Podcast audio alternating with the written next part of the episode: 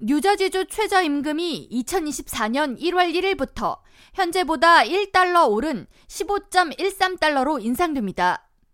이에 대해 필 머피 뉴저지 주지사는 한 라디오 방송에 출연해 최저임금 시간당 15.13달러는 이미 인상이 완료됐어야 하는 사안이라면서 현재의 물가 등을 감안하면 최저임금은 이보다 더 올라야 한다고 말했습니다. It took us a lot longer than it should have to get this done, and I, I frankly still don't uh, get why that was the case. 주지사는 최저임금 추가 인상이 얼마나 더 이루어져야 하느냐는 진행자의 질문에 아직 의회와 얘기를 나누지 않았지만 시간당 18달러 혹은 20달러까지가 합리적일 수 있다고 덧붙였습니다. Again, I haven't spoken with the legislative leaders on it, and obviously can't do anything, do anything without the legislature, and they've been fantastic, by the way. Uh, but that's something I think we should be open to.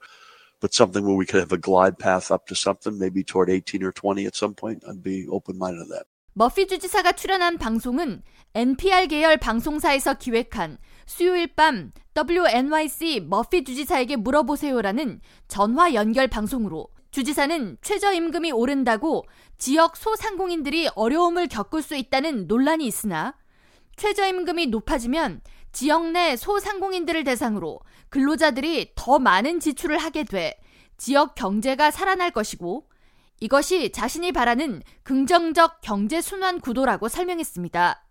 이에 대해 뉴저지주 지역 매체들은 머피 주지사가 취임했던 지난 2018년 뉴저지주의 최저임금은 불과 8.6달러였다고 전하면서 당시 머피 주지사는 2009년 7.25달러였던 최저임금이 9년 동안 단 1.35달러만 오른 현실에 대해 공개적으로 매우 당황스러운 수준이라고 문제를 지적한 뒤 최저임금 인상 정책을 적극적으로 집행했다고 전했습니다.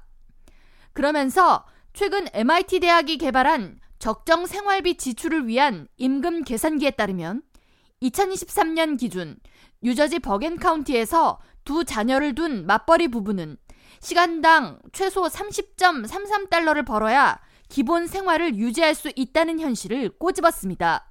한편 뉴저지 주지사 사무실에 따르면 내년 이후부터는 매년 소비자 물가 지수에 따라 최저임금 인상폭이 결정될 예정입니다.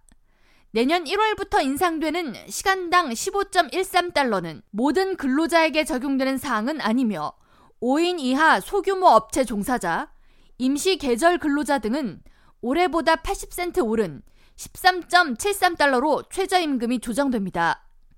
또한 팁을 받는 근로자의 경우 내년 최저임금은 올해와 동일한 5.26달러이며 만약 최저임금과 팁 수입의 합이 일반 근로자의 최저임금 15.13달러보다 낮을 경우 고용주는 부족한 임금을 채워서 지급해야 합니다. 뉴욕주의 경우 내년 1월부터 뉴욕시와 롱아일랜드, 웨스트체스터 카운티 지역에서 시간당 최저임금이 16달러로 인상되며 나머지 지역의 경우 시간당 15달러로 인상되고 이후 2026년 1월부터 뉴욕시와 롱아일랜드, 웨스트체스터 카운티의 시간당 최저임금은 17달러, 나머지 지역은 16달러로 인상될 예정입니다. K라디오 전영숙입니다.